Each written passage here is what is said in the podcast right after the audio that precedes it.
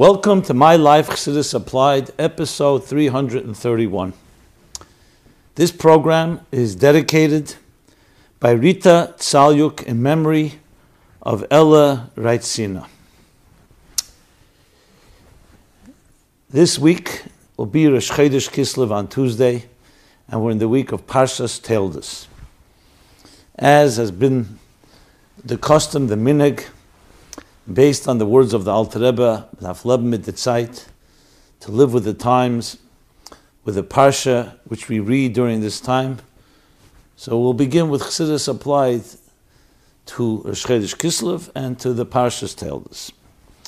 Rosh Kislev, firstly, every Rosh is unique and special, considered somewhat of a yomtiv, especially for Noshim, for women. Rosh being the new moon, which we bench and bless in the Shabbos before Rosh Chodesh, and literally means the head of the new month. You can even say the head of renewal itself, because Chodesh comes from the word Chidush, referring to the renewal of each moon. Which means obviously the moon itself is not a new moon. It's the same moon exactly as it was during creation. Chazakim kiyem hibaram, as the Yerushalmi and the Medrash says, as strong as exactly as it was the first day it was first created on the fourth day of creation 5,781 years ago. What is the Chiddush? The Chiddush is the new moon, the new cycle.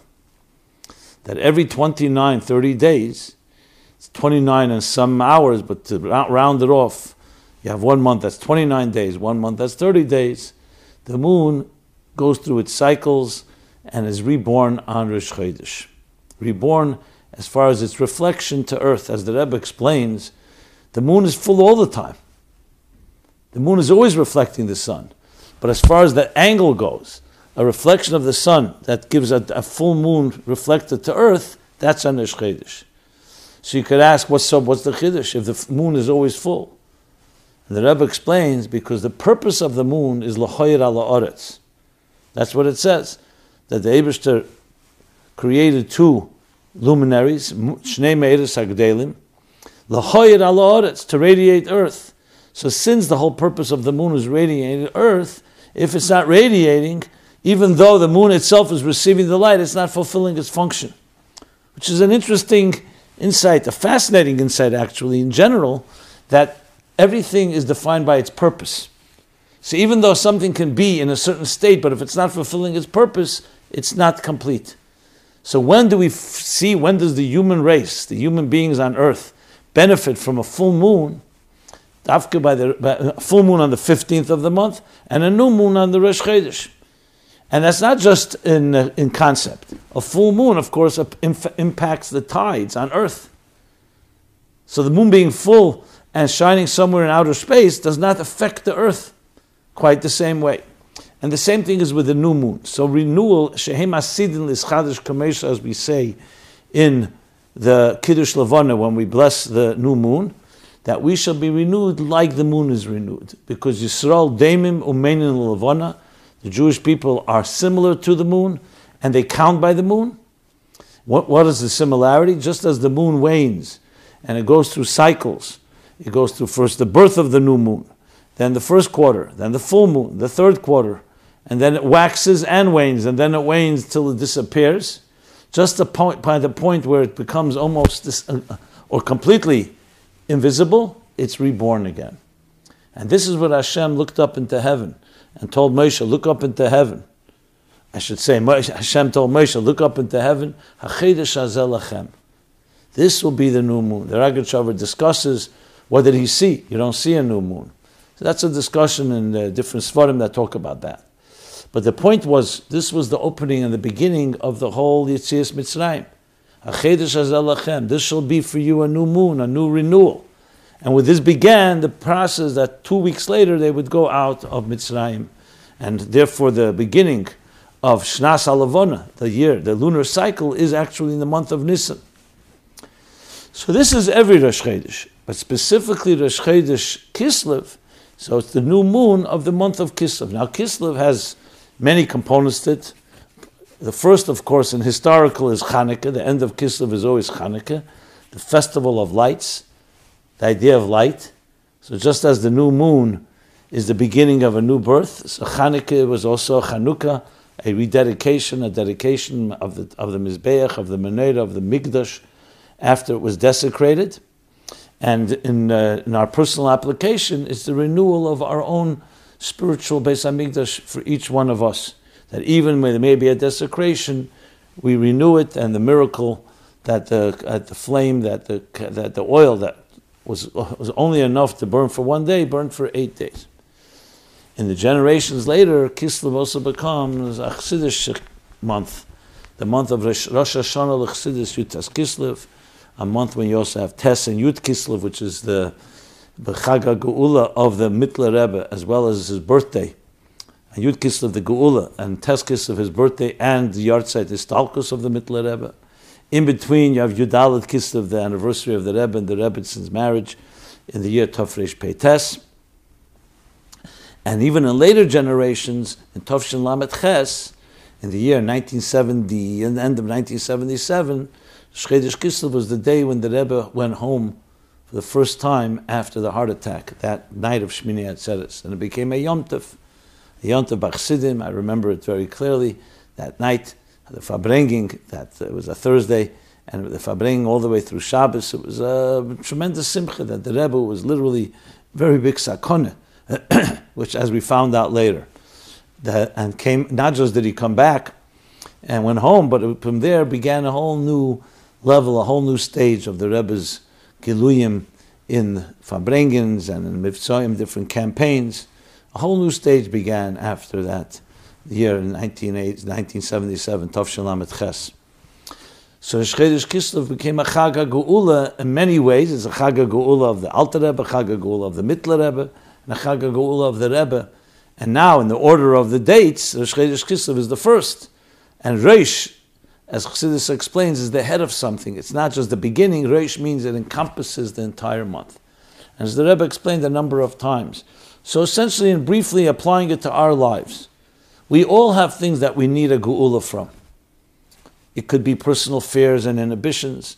It could be issues that we have with our family members, children, spouses. Many different things that we can use geula protis. Obviously, we all want the geula klolis, which is the global and the general Geula Amit is Vashlema. But Geula comes on many different levels. Geula Pratis, which means a Geula throughout, is all named by the same name, Geula. So when you look at the Geulas of this month, it teaches us and gives us, number one, the strength, the confidence that no matter what situation we're in, whether it's a health crisis like the Rebbe had, or whether a person is imprisoned physically, in this case, obviously more spiritually, or whether it was the darkness that uh, the desecration of the Beis and the Menorah and the oil back in the time of Hanukkah. So it gives us strength, gives us um, uh, uh, power and confidence and hope that no matter what situation is, the Chedesh Kislev is the beginning of a Geula. The Reish Chedesh, the renewal that comes with Geula. Specifically, when you talk about HaTeira, and the Rebbe connects it with Hanukkah as well, because Chanukah is Shemen. Shemen is Rozid, the Rozin Daraisa. That there's three levels in Torah. There's the real Torah, is compared usually to water or to bread, as a liquid to water. Rozid Torah, the secrets of Torah, is compared to wine, which is concealed in a grape, like Primis Torah is concealed within the nigla, within the revealed. And even deeper than that is Rozid Dirozin, as the Mittler Rebbe, the Bala Geula and Bala Yemaledas and Bal HaHalula of uh, Kislev teaches, explains in Imre Bina that the deeper level is even oil. Oil is the rozid and the secrets of secrets. In, in personal life, it means that when we deal with a challenge or any adversity, um, what happens? When you overcome it, you need to dig deeper and find deeper resources.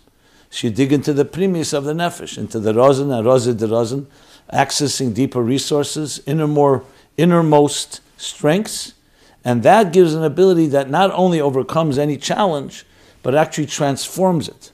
Chanukah, after the miracle, now became Hanada Aneda Salola Einu Betelim. From here on, these these natives, these these flames of Chanukah, the Beis Hamikdash, the Meneda, was destroyed.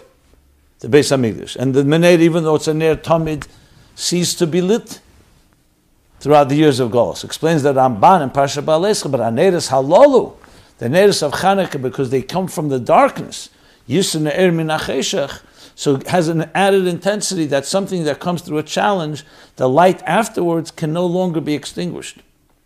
Because it's already faced the darkest and survived. Not just survived, thrived. And that's what we learn from this lesson. So, whatever challenge a person is going through, we all have our challenges. We, we learn not only can we come through it, we come out stronger than ever. Short lesson from Rosh Chodesh Kislev, and of course all the events in this during this month. Pasha told us, which is this week as well. Pasha told us, of course, Ela told us Yitzchak ben Avram. These are the children of Yitzchok and Rivka, the two children that are born in this week's Parsha, right in the beginning, the twin brothers Esav and Yaakov. So such a classic story, of course, and you don't have to look far. You don't need to look anywhere. Right in the pasuk itself, it's explaining to Rivka why is she dealing with such a def- why is she dealing why is she suffering from such a difficult pregnancy? Because you have two nations inside of you struggling, and one rises, the other will fall. So besides reflecting the nations in history, which will which would emerge from Esav, who would become the ancestor and the father of the Western Roman and Christian world, ultimately. Like it says, the end of Pasha Vayishlach, Magdil Zuremi. Magdil is one of the offspring, one of the children of Esav. Remi, that's Remi, Rome.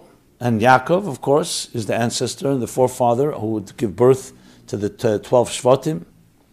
And Dinah, that should become the foundation of the Jewish people. So, in many ways, the episode, the story of Esav and Yaakov, Esav Ishmael Chama, Yedid Sayid, a hunter, a warrior. Yaakov, Ishtam Yeshiv Aholim, a scholar, a, uh, a, a, a, pure person. That these represent the two archetypes of the nations of the world, Malchus Edom and Malchus and the, and the, and the Jewish people. The Golas Edom, of course, is this last and final long Golas. All Edom Edom zu Esav. Esav is as, as Edom relates to Esav. And these two are antithetical, but ultimately will come and make their peace. As we learn later in Pasha Yishlach, Rashi says that ultimately when Mashiach comes will be Vahisala Hashem Amlucha, and there'll be the fusion and the integration and the joining of the two, where, where the, the Esav will be transformed and be able to live side by side with Yaakov. In personal life, Yaakov and Esav represent the Nefesh Alakis and the Nefesh Abamis. But they're both twins. Zelu Umazeh. They're equal. Each has their strength. One is the warrior. One deals with Nefesh Habamis. Rav Tfuz B'Keach Sher is, is the, the, the animal side within us, which is not evil. If it's not harnessed, it can bring to trouble but it itself is a warrior. It actually deals with and cha- the challenges of this material world. Yaakov Ishtam Yeshiv Ahalim, the scholar, is the Nefesh Alikis. And they both need to work together. The goal is that both should join together, not one be annihilated, but you need them to work together. Yaakov ultimately has to train Esav, so to speak, the Esav within us, to harness it, to that channel and direct it toward good ends. And that will ultimately be the goal. The transformation of even the animal soul, that it joins together with the divine soul to serve God. And then it's stronger than ever because it's coming from also transforming the so called more animal soul within us, which is focused more on survival, on self interest, and that too can be directed toward godliness and toward the higher purpose, which is, of course, the story of our lives. Yaakov and Esav is the story of our lives the body and the soul, the guv and nefesh abamis and the soul, which are in perpetual conflict with each other. Says the Alta, says the Baal Shem Tov, kisida chamer. When you'll see the chamer of your body, the chamer haguf, you'll see your senecha, you'll assume that it's your enemy because everything that's bodily and physical can be the enemy of the spiritual. He says, No, ozev tazevime. You shall help it, you shall support it, you shall harness it and transform it as well as an asset, levavcha, with two bases, not one heart, but both sides of the heart, the right and left side, as the Alter Rebbe explains in Tanya, matamim, that Asa made matamim, lashon rabim, which means tasty foods. One is one that is tasty, is, is uh, sweet on its own. The other is transforming the bitter into the sweet, which in many ways can be even stronger and more powerful, a deeper sweetness. The nefesh alikis and nefesh abamis, which reside side by side, the two part, the, the right side of the heart and the left side of the heart, and ultimately connect connect together. Moyach shalat al that the mind which, where the nefesh alikis resides, affects the right side of the heart and influences the left side where the animal soul resides, and ultimately to direct them both toward the right ends, which is the challenge that each of us has in our personal lives. Okay. So with that, let's go to a question um, on the parsha. How do you explain Yitzchak and Rivka giving birth to Esav? How is it possible that someone as evil as Esav could come from someone as holy as Yitzchak? Did Yitzchak and Rivka make, did and Rivka make mistakes as parents that caused Esav to go astray? Okay, well.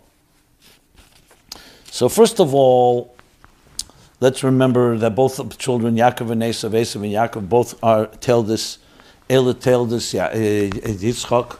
As Rashi says right away, Ela tells um, Yaakov and Esav ha'amurim ba'parsha. Interesting expression, Yaakov and Esav, that will be discussed about and are, are, are told, we learn about in this parsha. The Rebbe has a beautiful diuk where he says, what is it actually coming to say besides obviously the pshat, just to tell us that these us that the pasuk begins with is what the rest of the story of the parsha of the story of Yaakov and Esav. Yaakov and Esav Yaakov Amurim b'parsha. But in a primistic way, the Rebbe explains, Amurim b'parsha means Yaakov and Esav as they're told to us in the Parsha are both Kedusha. They're both Torah. Esav is also part of Torah, just as Yaakov is. Because the root of Yaakov and Esav are complete Kedusha, especially as children of Yitzchak and Rivka. So we have to remember that Esav is not an evil person by birth. Esav had a particular role, which we'll discuss in a moment. So Amurim, but Parsha is the Esav as he's seen from the eyes of the Torah, which is Hachsidis explains how general that Yitzchak. How did Yitzchak look at Esav? Why did Rivka and Yaakov look at Esav one way and Yitzchak another way? Because Yitzchak saw Esav as he was in the Shadish Bisharshe, in his root. In his root, Esav has a purpose. And what's the purpose? As I mentioned, Rav Tfuz B'Kayach Sher. There's a reason we have a guf and nefesh abamis. The guf, the body and the animal soul are not evil. They were created by God just like the neshama is. But they have a purpose. Their purpose is to represent the material world. They conceal.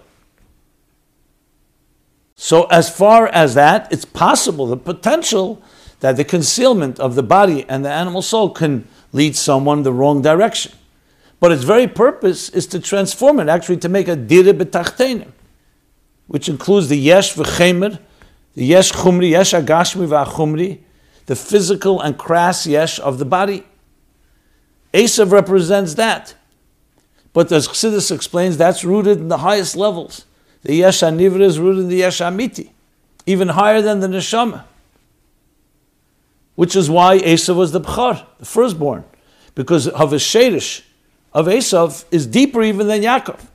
So when why did Yaakov get the first? Why did Yaakov buy off from him the firstborn blessing, and then, in a way, deceive his father with together with Rivka in taking the blessings that he want, were intended for Esav. Because the goal was not to take it from Esav. The goal is that Esav on his own is not directed. A body is blind. It needs the neshama to give it, to illuminate and direct it and harness it toward the right ends. The goal is that they both be twins and they both join together. But the story goes that the body and the, nef- the goof of nefesh abam is the body and the animal soul, not directed, can go off and become, like we learn about what Esav became. But never forget that's not where it started. So when it says that they're both struggling eh, within the womb of Rivka, you say Esav was drawn toward Aveda Zara and Yaakov to the Beis HaKnesset, the Shul, to the Kedusha. So Avodah yes, because the Guv Nefesh is, is blinded and does not see the big picture, and therefore it's drawn to its own self-interest and to anything that is about itself. Aniva Avsiate. But the goal is to transform Tachtenim and to transform that Yesh. So when you think of it that way, Yitzchak Rivka gave birth to the very root of what our battle would be. The battle of Yaakov and Esav is the battle that each of us go through between the animal soul and divine soul, divine soul and the animal soul. But the animal soul should never be seen as the, as as the en- it could, it could appear like an enemy, but should never be seen as the enemy. Ultimately, the goal is to harness and transform it, as what actually happened at the end of the story with Yaakov and Esav, and as will happen La'asad Lavi in the fullest sense of the word. Pasha Vayeshev Tavshinun Beis famous Sikha, where the Rebbe speaks about how the Alter Rebbe was opposed to Napoleon winning of France, winning the war, wanted Alexander to win the war because the Alter Rebbe felt that even though Napoleon may offer freedoms, begashmis, it would be physically easier for the Jewish people, but spiritually be much more challenging. The Rebbe says that was then. And explain, and, but now, after seven generations later, we've learned to, we've matured. So when Yaakov tells Esav, Esav says, Come, let us live side by side. Yaakov responds, Visnala iti. You go ahead and I will follow slowly. Why? Because the children are young and the sheep are tender. We're not ready yet. And the Rebbe says that that's the story of the Alter Rebbe is exactly that. The Western world is connected to Esav. The Jews were not ready yet. But then they became ready and they ultimately Yaakov at that point said, We're not ready yet. Because he realized that Esav, even though he initially thought that Esav was already in his body, he was already refined, but he realized he wasn't because he was ready to go to war. So there was a temporary respite where peace was made. Vishakehu, they embraced each other, they hugged each other, they kissed each other. The two opinions with his complete heart and not complete heart. But there was some form of reconciliation. But the ultimate would be la'asid love that ultimately Yaakov will be able to live with Esav, and because Esav will be transformed. France and all that it represented about the self-made, the self-contained uh, kechiv eitzim yadi of, of, of freedom that is not based on God, godlessness, will ultimately can be transformed and harnessed, and together with Yaakov. So therefore, in that context, Yaakov and Esav, born from Yitzchak and Rivka, represent these two forces, these two archetypes throughout history. Now, is there a painful period? Of course there is, but that's not the ultimate goal. So the brief answer, therefore, in brief, the summary of the answer is that Yaakov and Esav, eh, sorry, Yaakov and Esav were born to Yitzchak and Rivka, tzaddikim at tzitkonis. In their shadish, Esav is all these higher qualities. Yitzchak thought he was already at that stage, but it was, in fact, it wasn't yet actualized in this world. Esav was who he was, he ended up being. And his, from his children would come the biggest tzaras that Jews would ever have from Edom, from the Roman, the Western world, Europe, ultimately everything that happened in Europe to the Jewish people. But even with all that, the end story is that they are harnessed, they're transformed. And the Rebbe explains that we are now in a stage where that whole world that so terrorized and so killed and, and murdered and genocide and holocaust of the Jewish people will ultimately be transformed. Okay, so that we cover the Pasha, cross-referencing to previous episodes in previous years. As you know, we have a, a website, chassidusapplied.com, where all these programs are, are stored, are live there, so you can access them there. So in episodes 89, 139, 188, and 189, 234 and 284, I discussed in earlier years, we're already in the seventh year of my life Chassidus applied. Yeah, who would believe? So in those episodes, which are all accessible at chassidusapplied.com, you can see the previous times we discussed about this, and I always like to be thorough, so I'm cross-referencing. With that m- mention, I should mention there you'll also find the forum. Any question, Nothing is off limits. Any question, comment, support, critique, you can freely submit there. It's completely anonymous. So please take advantage of that. And you'll also have their fascinating and powerful essays. And this year we also added the creative track. I keep looking at the creative and I'm really taken by it. People investing with the creative, different ways of applying Chassidus to life, all there at chassidusapply.com. With, other, with many other resources, including the classes, the daily classes I do in IM Bays by Zoom and YouTube now, as well as, uh, the, as well as resources around Samach Vov, Tzadik and more Chassidus. I just began this week actually beginning to teach in the Kollel here, which will also be broadcast as well as archived at the Kollel here, the new Kollel um, uh, in, uh, in Crown Heights. Okay. Um, with that, let us go to some more contemporary questions coming in regarding issues of our time. And of course, on people's mind is the elections, the presidential election, which is still in this weird, bizarre state, and as well as COVID and the pandemic. So let me go through some of those questions. And uh, I've done this already in previous weeks, but more questions have come in. So so first of all, as a follow-up to my discussion last week about what our reaction should be to the elections, so Baruch Kivanti, I, I, well, Kivanti, I mean, the words that I say here are either based directly or indirectly from things I've learned and read and heard from the Rebbe and what we learn in Chassidus and the letters of the Rebbe and the previous Rabbeim, the Maimorim, their siches, their directives, stories and trying to all uh, distill it into a workable blueprint for our life today. And uh, so I, it was pointed out to me that a Chav Cheshvan Tavshin Lamed Hey, the Rebbe actually spoke about elections and very similar to what I said last week, or I should say what I said is very similar to what it says in the Sikha. So let me just read it for you briefly. It's in Yiddish. Um, says the Rebbe says one of the hiras, one of the direct, the lessons we learn from the Bechiras Bechlal Chav Cheshvan is always around the time of the pres- of the November, time of the elections. The Rebbe says like this: that when we, I'm just, I'm just, uh, par- I'm just going to summarize it.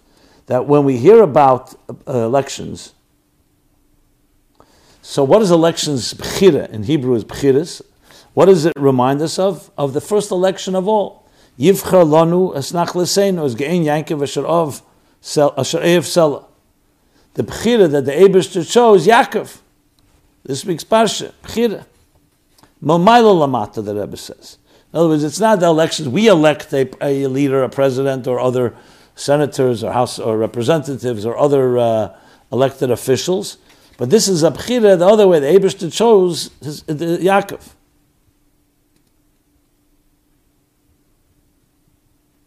And that in turn should evoke in us that we choose the Abishter, God. And this, from this, we learn that when it comes to elections where humans have to choose humans to be leaders of a community or of a nation or of a city or of a state, so what's the Nekudas Abachina? How do you choose? How do you choose properly? So the Rebbe says, Reif, was anonisiv malka veste favem stimmen.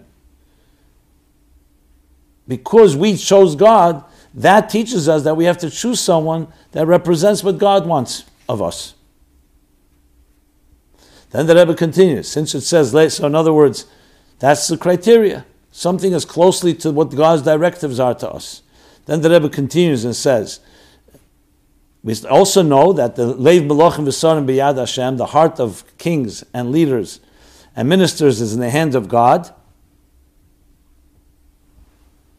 Is afile ben ein ort is given dos was is gut mit sad malke.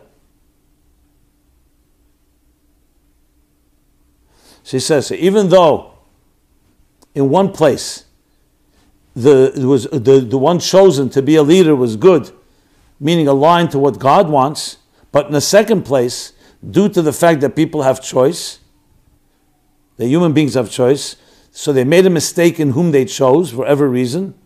So you have to know that even if they feel they made a mistake, is the noch leiv malachim v'sodim. You have to rely that God runs is, is, the one that in the hands of God is the heart of kings and leaders. that the Abishter will be Balabos, the leader over these leaders, whether it's in this country or Me'ever Layam in another country.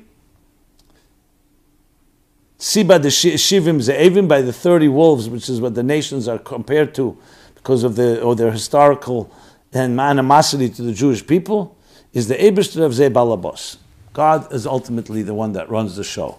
Even if it's someone that may not appear, a person that is seemingly aligned with what God wants. This is the Sikha. I didn't change it, no pshat. You can read as you wish into it.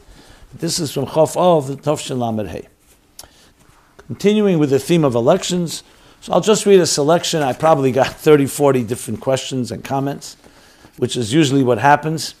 Thank God this program is, uh, is, is reaches a wide audience, and I'm very glad to see it's uh, interactive and uh, evokes questions, and uh, please keep them coming, and I'll do my part. So here's another question, a question, another comment that came in. Hi, Rabbi Jacobson. Thank you for your wonderful weekly class. I always gain so much inspiration. I'm sure my question is one of many. How do I deal with anxiety on the recent elections? It doesn't bother me so much if my candidate didn't win. We're ultimately in the hands of Hashem. Correct. What bothers me more is the obvious fraud and how it came about. It bothers me tremendously that a country like America can stoop this low. It just doesn't make sense. The fact that my candidate didn't win is something I can make peace with. As Yidden, we have been through all sorts of leaders, good and bad. I just don't like the cheating. I would appreciate your perspective. Thanks again. My perspective. So, first of all, I will just say, from a purely objective perspective, as best as one can be, I don't know what really happened or didn't happen. Obviously, I hear all the sides of the story, as we all do the media reporting, the different parties. But to say there was cheating or not cheating, I'm not going to make it establish one way or the other. I know this may offend many people. Those that you that feel that uh, there was no cheating at all, it offend you. Those that feel there was cheating will offend you. But I have to say, I am not authority on this matter. I did not count the ballots. I wasn't there when they counted them. I hear what's going on. And I'll be honest, as I said in the previous programs, I think as a, a human being and as a Jew, I don't want to be controlled by this whole, uh, this whole uh, whatever you want to call it, circus. Maybe it's not a circus, maybe it's more serious than that, but it seems that way. And I don't know whom to trust, to be honest. You know, I mean, officially there is an election in this country, and obviously those that are pro-Trump will claim that there was cheating. Those who are anti-Trump will claim there isn't. What about four years ago when Trump won? So again, those who are pro-Trump will say it was good. Those who are anti-Trump, we saw what they did. So I see this as a galgal and I think we have to stay somewhat removed, unless you have influence. If you have direct influence, by all means, use it.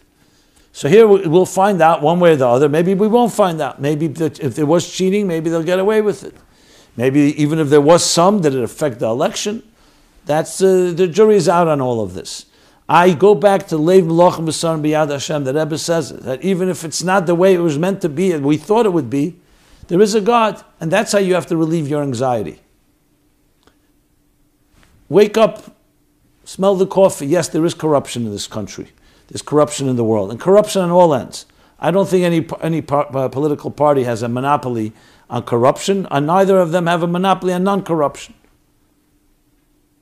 That is why the Rebbe made such an emphasis that unless you have an ayin reiv ezen shamas and teaching children, there's an eye that sees and an ear that hears, and there's accountability to someone greater than us. Everybody's capable of cheating. Have you and I not cheated sometime in our lives? Subtly, not so subtly. That's what's called Meir Shemayim. In Hini Hashem Nitzav Alov, Bechen Klois Velev, Imev de He's looking at you, standing right near you, and checking you out. And even that's not easy. Rabbi Yochanan ben Zakkai already bemoaned to his own students. Rabbi Yochanan ben Zakkai, we're talking about from the greatest Tanoim to his Tanoim, his students. On his deathbed, what did he say? Halavai, May you have the fear of God, fear of heaven, as much as you fear other people. That's the nature of the beast. I call it specifically a beast. That's the nature after the Tzimtzum Arishin. We live under the control, to some extent, of the Esav within us, the Nefesh Habamis. We all have that Ruach Shtus that affects us. When you have, when you don't even acknowledge a God, obviously it can get even worse. Even those that acknowledge that there's an Abishter, we know that we have Ganva Pumachtat Rachmana Karya. That a Ghana, before he goes to steal, he prays to Hashem. How's that dissonance?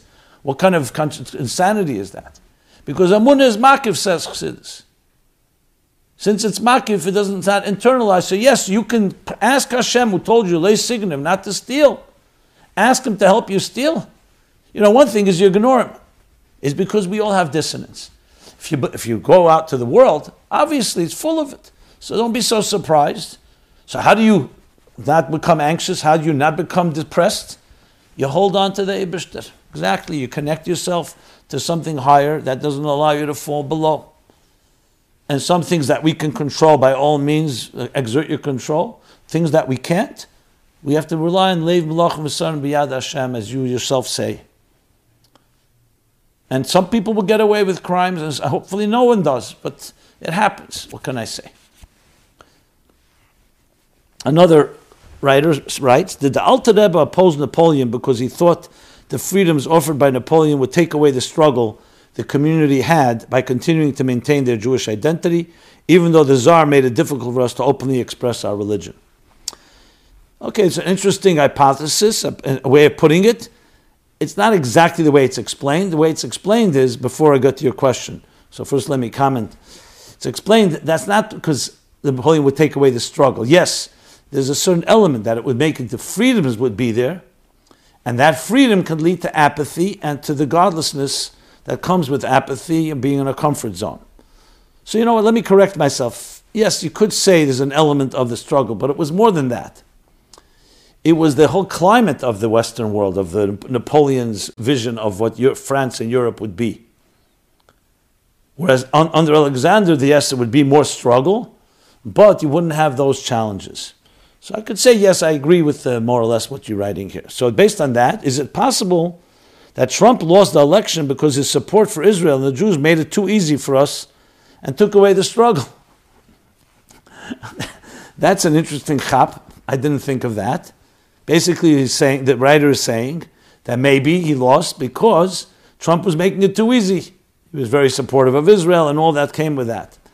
I don't know if that's the case. No, because first of all, the Rebbe said that now we can already deal with Napoleon and France and so on. So we don't need yet another cause to be more struggle. So indeed, if that was the case, that he made it easy, Halavai would be further that way. And maybe Halavai, the Abishter runs the show that the, whoever the next president will be will also be, um, be helpful. In general, the United States of America is a supporter of Israel, supporter of Jewish people.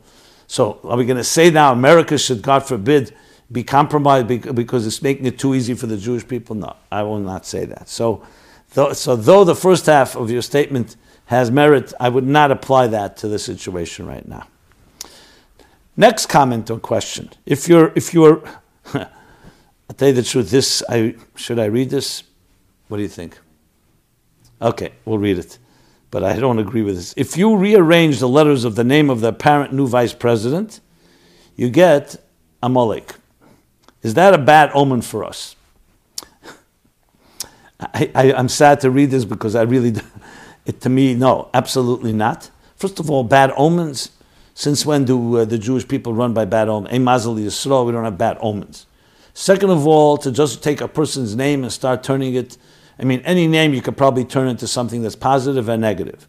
So I would not go that way. And above all, the Sikh I just read, whoever the vice president and president and vice president are, at the end of the day, that's that's Racha Pratis, and God hopefully will, well, not hopefully, for sure, will through them they will serve what Hashem wants to, of, of us and wants of all of us.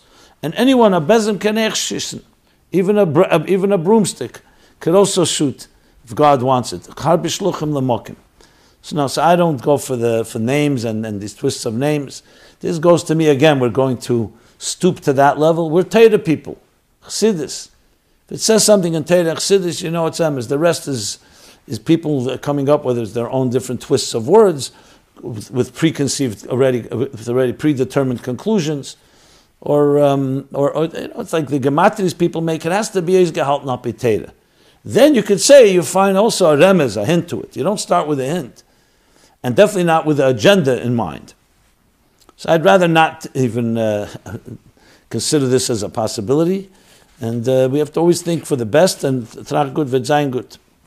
The next, when the media announced that Biden was the apparent winner of the election, many people came out of their homes and there were spontaneous singing and dancing in the streets. Can we expect similar spontaneous celebrations when it's announced that Mashiach has been revealed? What does the Torah say will happen the moment Mashiach comes? Will there be big spontaneous celebrations or will it take a few weeks until everyone gets the message and accepts it? Oh, this I, uh, I feel proud of this question. Why? Because I don't care about that, forget about the election. But someone's looking at the election and right away everything's Ashgacha takes a lesson. How will be my, my Mashiach? This is not a comparison to Biden. It's just learning a lesson. You see something, yeah. So of course the answer is yes. Mashiach comes, lahavdil, dollars, definitely be spontaneous. Will it take weeks? I assume that some people maybe wonder and be skeptical, is this really Mashiach, as is uh, Minik Yisrael, quote unquote. But overall, yeah, exactly that. Mashiach Boba Es Chadas, and then we come, wow, ama- amazing, everything we've been waiting for from the beginning of time. Again, eh, the lesson that you learned from the election, fine, that shows a person is looking with the eyes of Mashiach at everything and I commend that. It's nice, nice to hear. I wouldn't compare it, obviously, as I just said, but to, to learn a lesson from anything, everything is a lesson. You know, they learned lessons, uh, Daily Yisrael learned a lesson from the number that was on a train, as the Rebbe brings, cites. And other things that seemed, seemed completely mundane. Okay, next. What was the story of Adoniah proclaiming himself king? After David HaMelech passed away, Adoniah proclaimed himself king, which was, of course, not acceptable? Did the people have the power to choose their king, or was only King David able to choose a successor? As the story is told in Nach, only King David, he was not appropriate to be chosen. Shlomo Melech would become the king. Are there similarities between Adoniah trying to usurp the throne to our current situation of either Trump or Biden being a false president? No, absolutely not. I've seen it going around, again, forcing a story which I don't see the connection at all. The United States is based on a democracy of free elections. You can challenge whether the elections are, are, are free. I, I, mean, we've always accepted them as being free. You could challenge whether there's certain certain votes and ballots, fraud, not fraud. But to make a statement like that, I don't see the comparison at all, and I uh, and I respectfully um, disagree with those that try to apply it to this. Either way, again, to me, it's like forcing the issue I think we have to be a little more humble and step back and let, let things go their way, and Hashem will run the show and everything will be fine. Okay. Another question, which is, I guess, around everything going on here. Someone writes, should we all make aliyah to Israel now, before the next American Civil War begins? I chuckle not because I find it a funny question, I just, uh, you know, envisioning it. So there are a few people, actually, that feel that way based on the elections, I know some people are, are going to be moving to Eretz Yisrael. I think the criteria for moving to Eretz Yisrael goes back to, from the Rebbe direct guidelines, and what are they? That if you're not, if you're in a position here in the United States, or wherever in the world, where you're needed for a moisid or something of kedusha, and the community and people are dependent on you, you can't just pick yourself up and leave because you have a shlichus. If, on the other hand, you don't have that, and conditions, whether it's financial or other factors, fit in, Eretz Yisrael is a beautiful place. Not just I don't mean beautiful, I mean beruchnis. And there were many people that did move with the Rebbe's bracha. Tzemach Tzedek did say Mach Eretz Yisrael da to a chassid who wanted to move. Did, did, did, that mean that everybody? You see, the Rebbe told people who asked, and they did move. The Rebbe sent shluchim to Eretz Yisrael. So it's not for everyone Mach Eretz Yisrael da. But there's also that concept that we have to transform everything to Eretz Yisrael because at the end of the day, it's not a geographical thing to be in Eretz Yisrael. In Eretz Yisrael also we say because you have to live Eretz Yisrael wherever you are. And some people say, which is clearly true, that the Rebbe lived more with Eretz Yisrael than people who lived in Eretz Yisrael. Besides that, we daven in that direction. It's saturated the Rebbe's entire being. Eretz Yisrael as the triad of Shlemus Haaretz and Shlemus HaTeira and Shlemus Ha'am. So this is more of an individual decision. I'm not. I don't think anyone can give a hera, klalis, a general directive. Everybody should move. If you feel that the time has come, whatever reason, by all means, talk to your mashpia, consider it, and if you can do it, do it as again without compromising anything that you may be responsible for. But next American Civil War begins. Yes, we have a country that's quite polarized. I don't see it as a civil war necessarily. You know, if you took away the media and all the hype, there's disagreements. I think there's a lot of people exploiting the disagreements to turn them into whatever their interest is, political, media, and others. And uh, do, but doesn't that mean we have to become a, one of the parties? You could always remain above it, even though you have a strong opinion about the political partisan uh, political position, positions and policies and so on. Okay, next question. Let me just see here.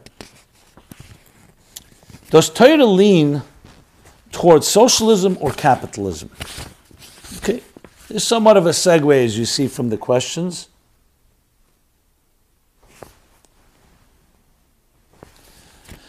So here the question is uh, in three parts I have. Is a person allowed, this, which follows up last week's uh, discussion about why God created wealth, wealthy people. Is a person allowed to, or is, is it proper for them to live corresponding to their wealth, or is luxury more than normal comfort wrong? In other words, if somebody has more money and more wealth and they could live in a luxurious way, is that something they should do or not do? Last episode, you mentioned that rich people are created to give, is, to give them a chance to share and even it out. Yeah, to do chesed, be'emes, to do chesed. That's why God blesses them with more. Does this mean that Torah promotes socialism? Redistribution of wealth. Okay, interesting question. So I will answer, I'll read the other questions and then answer them in one fell swoop, all of them. Number two, another question. Do the laws and values of the Torah lean more towards supporting a socialist or capitalist system? Three, there's a story with the Frierdiker Rebbe where he said that the Torah incorporates the best of communism and socialism and other systems. What did he mean by that? What are the good parts of socialism and communism? So that story actually, we'll begin with that, is cited by the Rebbe in the beginning of Kuntres Inyana Shel Toras HaChassidus. The Frierdiker Rebbe was once on a train and there were a bunch of thinkers there, and they were arguing the different economic systems, capitalism and socialism and communism and all the different isms. And then they turned to the Frierdiker Rebbe. What does he say? So he said the Torah is Torah's emes. All these are man-made systems. So the Torah is the best of all of them.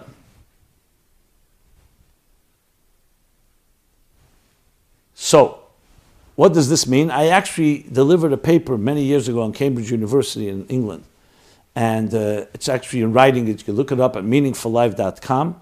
It's, I believe, a six-part, uh, six parts, but it's a long paper exactly on this question: the economics of the future.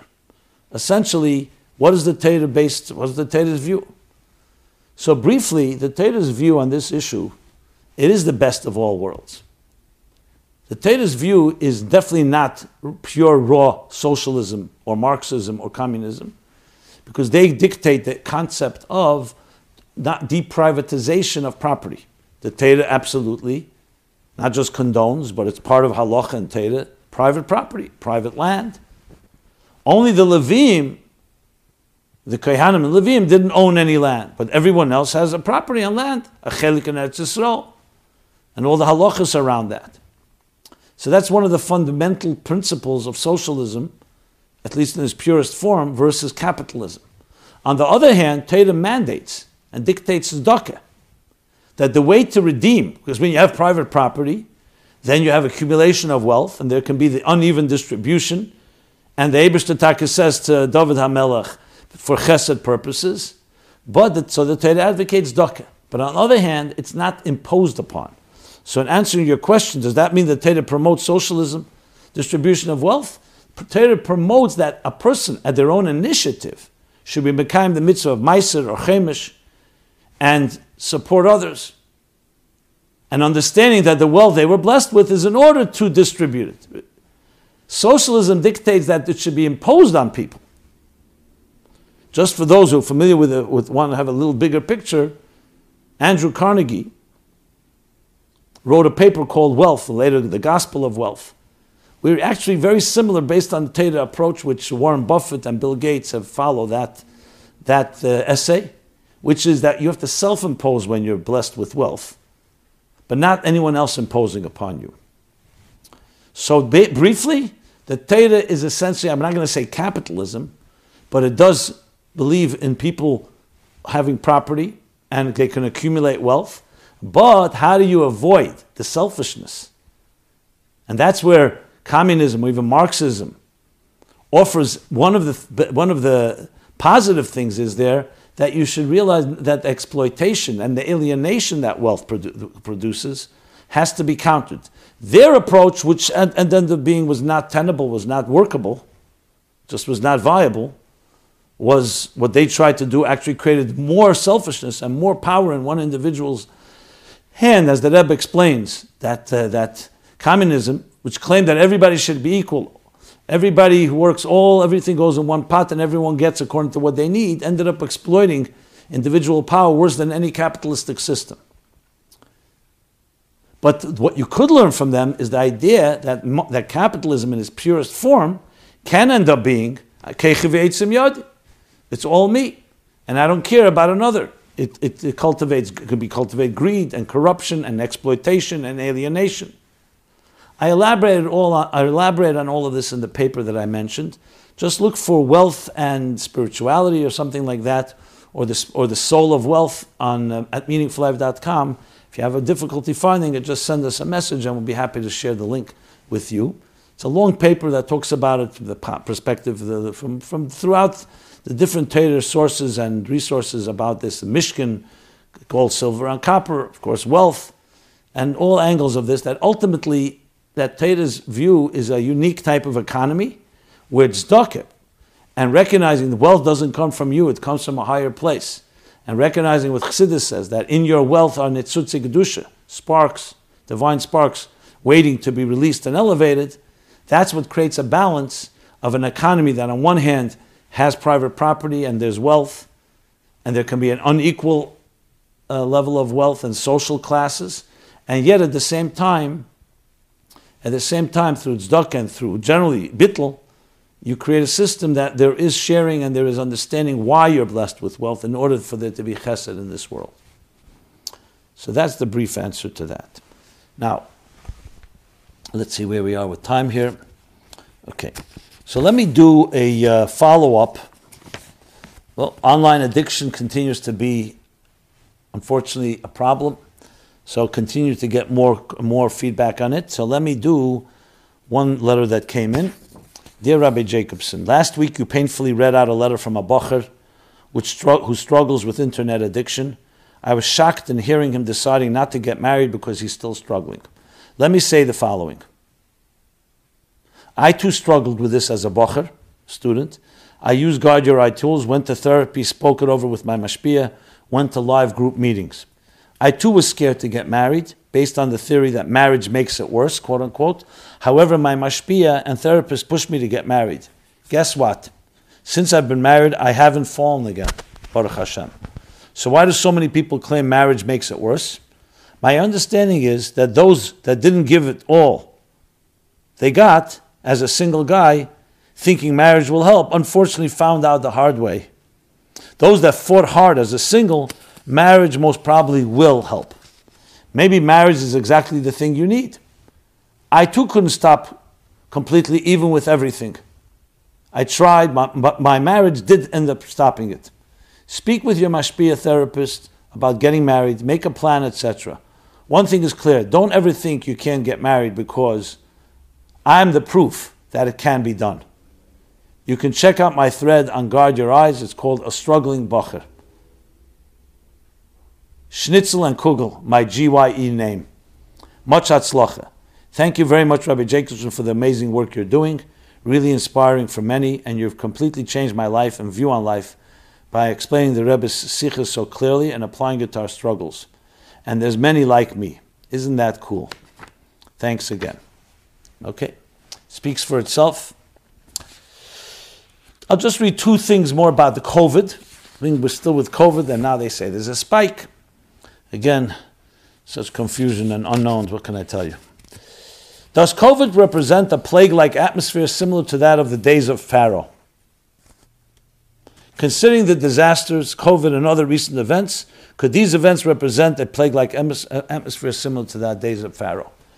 In some ways, yes, some ways, no. Obviously, everything has its own unique differences. But the fact of the matter is, as I have explained a number of times in this program, the whole concept of quarantine during a plague comes from the story of Mitzrayim. The Pasuk in Pasha Boy, that when it came Makas Pcheres, Moshe says to the Edom, Va'atem leseitzu ish me Pesach beise ad beker. And you shall not leave the door of your home till the morning. Because there's a plague raging outside. As Rashi cites there, so what Abishter couldn't tell the difference between a Jew and a non-Jew, a Jew and an Egyptian. So once it says Kivin Shirishus Nitin Rishus Lamashchis, there's permission given for the destructing angel to do negative things, you have to lay low. Of course, God can distinguish, but it's a time of a, yeah, shtikel gzeda, kpede, kitrug, whatever the word you want to use. And the Gemara in Baba Kamed of Samach, Ahmed Beis, where it talks about a dever, if there's a dever, a plague in the city, what you're supposed to do, cites this pasuk as halacha does. So there is that element. But let's not, I don't want to say it in a panic like and fearful way. When anything comes of that nature, even if it's a man made, you could say, some people argue that it came from a lab in China. But regardless, once it became a plague that spread like that everywhere, there's an, uh, there is a certain element, and the maskana from this is not about fear, but should be humility. To be careful. So that's how I would uh, translate this uh, situation we're in. Is there a similarity between our time and the generation of the flood? Another type of comparison. When I was in yeshiva, I was told that the reason the generation of the flood, of the flood epitomized evil and deserved to be destroyed was because they actually enacted laws that promoted people committing crime. Is there a similarity to today's atmosphere where new where new laws are, are arguing to de- defund and emasculate the police, decriminalizing, decriminalizing drug use, revolving door criminal justice, and turning criminals who threaten the police with weapons into modern day heroes. Should we be afraid that God may see our generation as evil and slate us for I don't even want to use the word here, destruction. And what can we do, do what can we do individually to turn things around? So here, let's make the, one thing very clear. The Abishta made it clear there'll never be another Mabul. So to make a comparison to that is simply of, of absolutely no. There was a time once in history that happened, Mullah Orit Shachas, Hamas. There was a world filled with uh, destruction, corruption, and sin and crimes. And Abishter the Mabul came. But then the Abishter made a Krisis Briz, there would never be another Mabul. So I would not nor compare. With Mitzrayim, there's the Posuk. Even though, again, there's so many things that it's not the same. Secondly, we live in a world where, yes, there are misdeeds, there are criminals, there are problems, and some people have very weird and distorted policies. But at the end of the day, this is a peaceful world. It's a world that's run by law and order. It's a malchus shal chesed. The Jewish people especially have benefited. So to paint a picture like you're painting here, like this is all evil, and God is ready to, it's not the case. There's much good in this world and much beauty. And I'm not talking, I'm not naive. Of course, there are other sides as well, but to look only at that and not look at so many of the beautiful things that human beings do today, including in this country, even with this, all this lawlessness that's happened the last while, it's still a country that is a Malchus Chesed. And as I said, the Jewish people and all people benefit from it. Can it be improved? Are there people trying to destroy? There are. Again, a lot of it is being hyped. There are people with a lot of agendas, so we have to stand strong. But I would not at all paint such an, a, a bleak and dark picture. Simply not the case. I'm saying that unequivocally based on my understanding, based on what I see from the Rebbe, how the Rebbe spoke about these things. Yes, there are things that we should, uh, we should argue that children should be educated with the God, with morality, with ethics. We keep on, we keep on driving that point home and we keep on fighting for that. But that's not how I would define this country, or for that matter, the world. So there's many things to be corrected, but we are on the threshold, as the Rebbe says, of the Geula. Now, when you're looking close, sometimes you see only the dark. You see the immediate issue.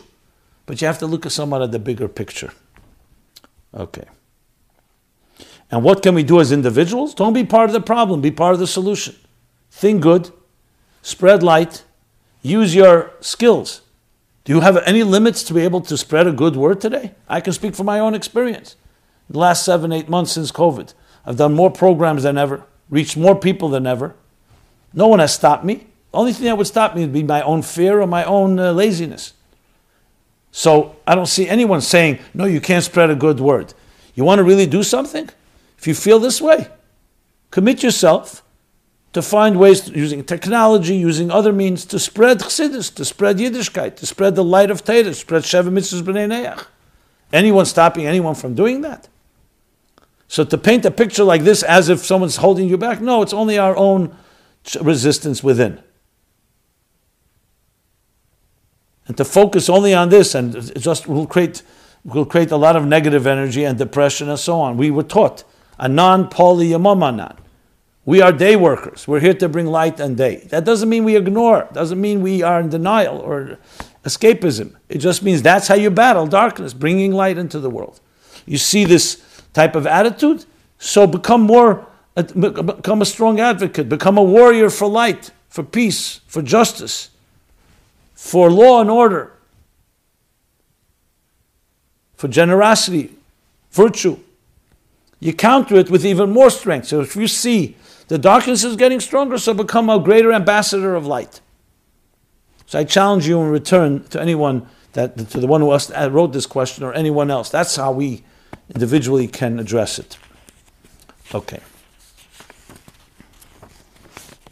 Um,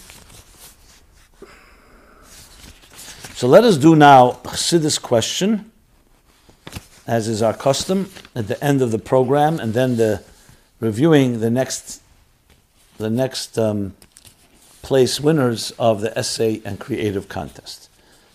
See this question, if you could please explain what it says in Derech Mitzvasecha, Achdus Hashem, Mitzvahs Achdus Hashem. Now I'm reading the Hebrew. Ulefisha be'elam hazes siyam ha'elamis, hari ha'igel agadol kodev le'yesa l'siyam ha'kav, she'en b'neim raki gulei ak. To literally translate that, Elam Azeh, even though it's the lowest of the worlds, but it's closer to the Igul Hagadol, which is the, it's obviously not physical, conceptual, to the surrounding light that surrounds the whole Mokim Pomni, Chol Mokim Pomnim, the space that was created through the Tzimtzum. So Elam Haza is closer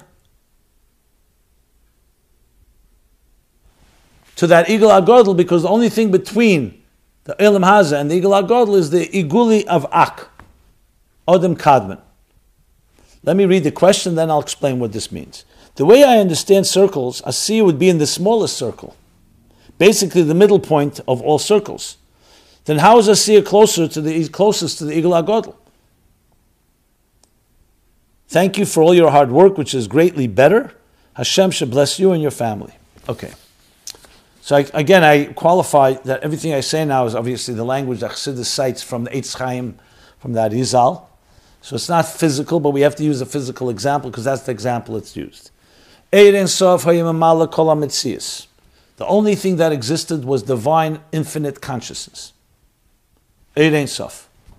But when that's, when that's in a conscious and a revealed state, nothing else can exist. That's the language.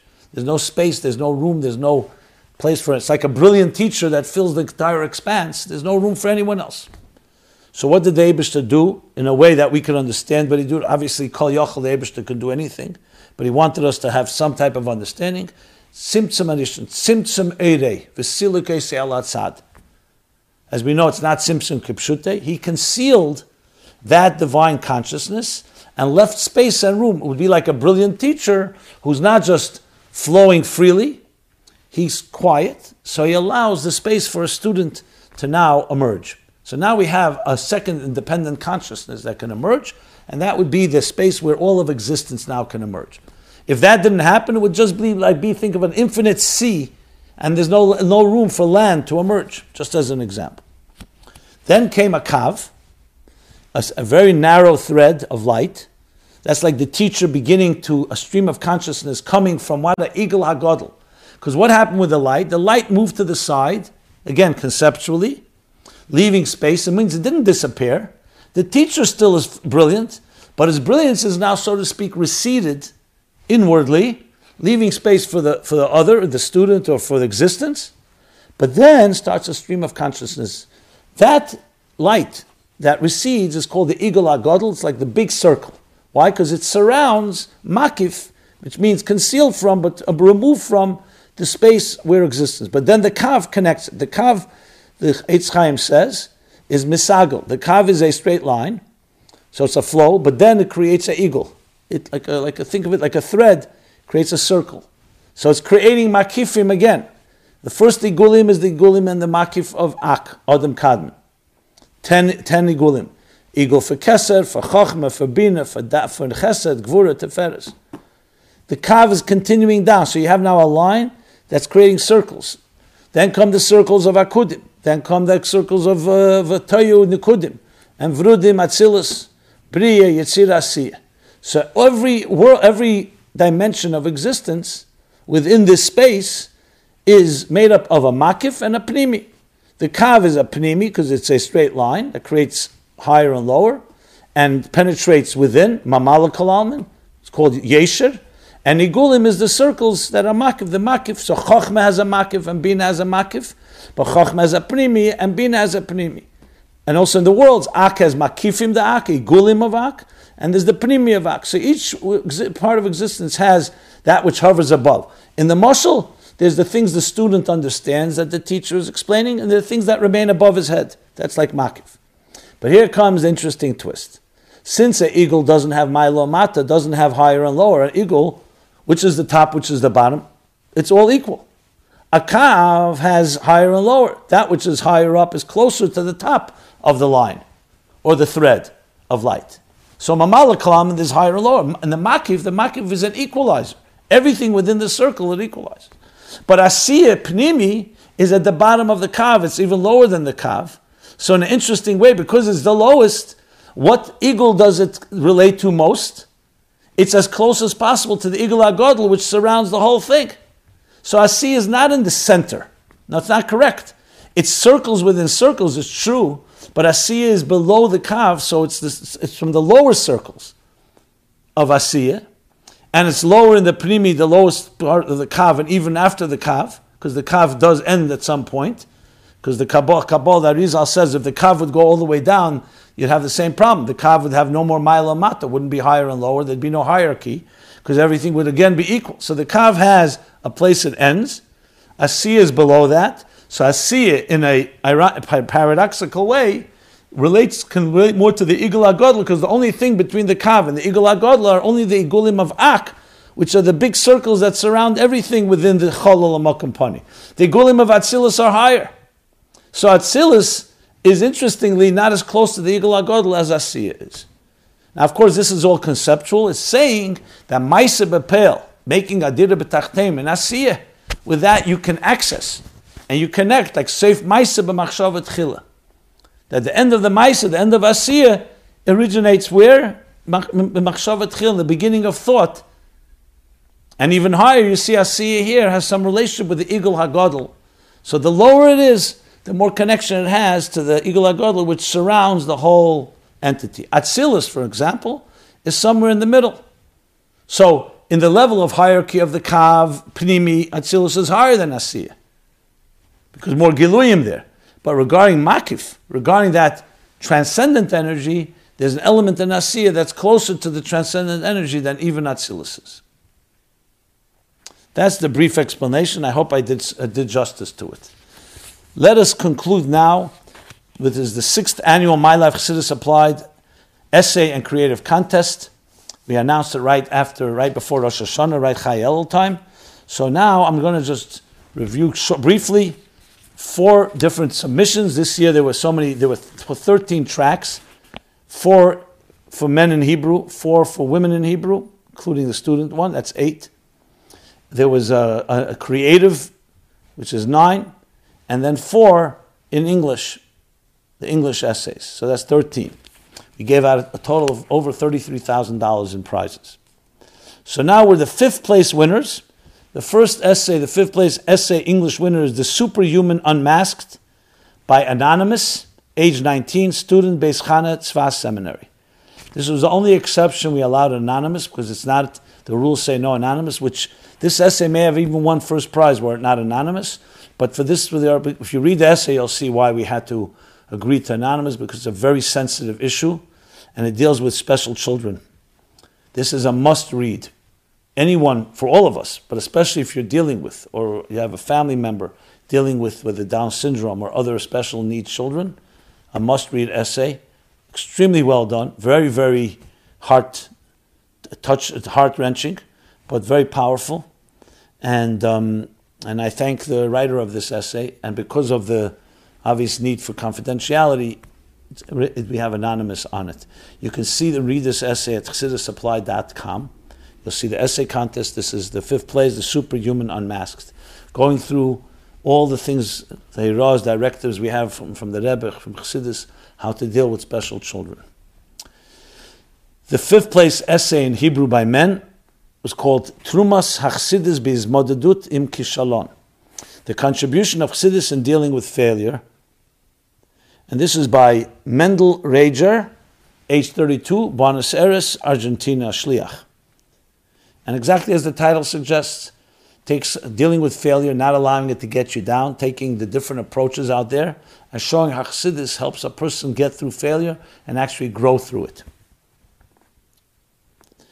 The fifth place essay in Hebrew, women, Livcher B'chaim, to choose life. Ruchi Spitzer, educator in Buenos Aires, Argentina. This is a very powerful essay as well, which addresses the issue of self worth. Healthy form of self worth and unhealthy forms. Bishvili Nivra Elam.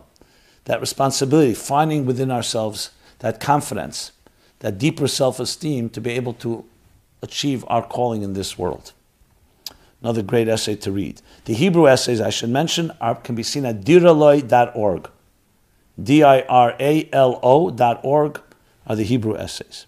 And finally, the fifth place creative winner called Mind Control, Controlling Our Thoughts According to Chassidus. It's a video with, accompanied by music. Nechama Dina Rosenberg, age 20, teacher's assistant, Brooklyn, New York. I just watched it earlier. Excellent. Takes a story with the Magid about how one de- develops mind control. Does it beautifully with a beautiful tune, beautiful tune, and uh, and uh, and text that really can, uh, I think, have great impact. And you just see the creative way of bringing Chassidus in such an applied fashion.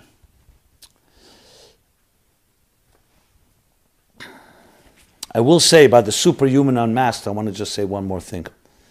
That uh, the writer begins saying, In this essay, I'd like to bring out how Chassidus views special needs and how to create a relationship with them. Although the best the world can say is we'll try to give them the best life he can have despite his lackings, and we'll work with what little we have. In this essay, I will demonstrate how the Rebbe taught that those with special needs have a special mission of their own. They're not subhuman but superhuman. They're not lacking in any, any way, rather, they have very special strengths and qualities that most of us lack. So, with this, we conclude My Life Chassidus Applied, episode 331. We're here every Sunday, 8 to 9 p.m. Everyone be blessed. It should be a very freiliche, lichtike, geule Chedesh Kislev and and uh, and geula dike lichtig and freiliche tamid with and zegen to the geula hamitis vashlema. Thank you. This program is brought to you by My Life, Chassidus Applied. Please help us continue our programs. Make even a small contribution at chassidusapplied.com/donate.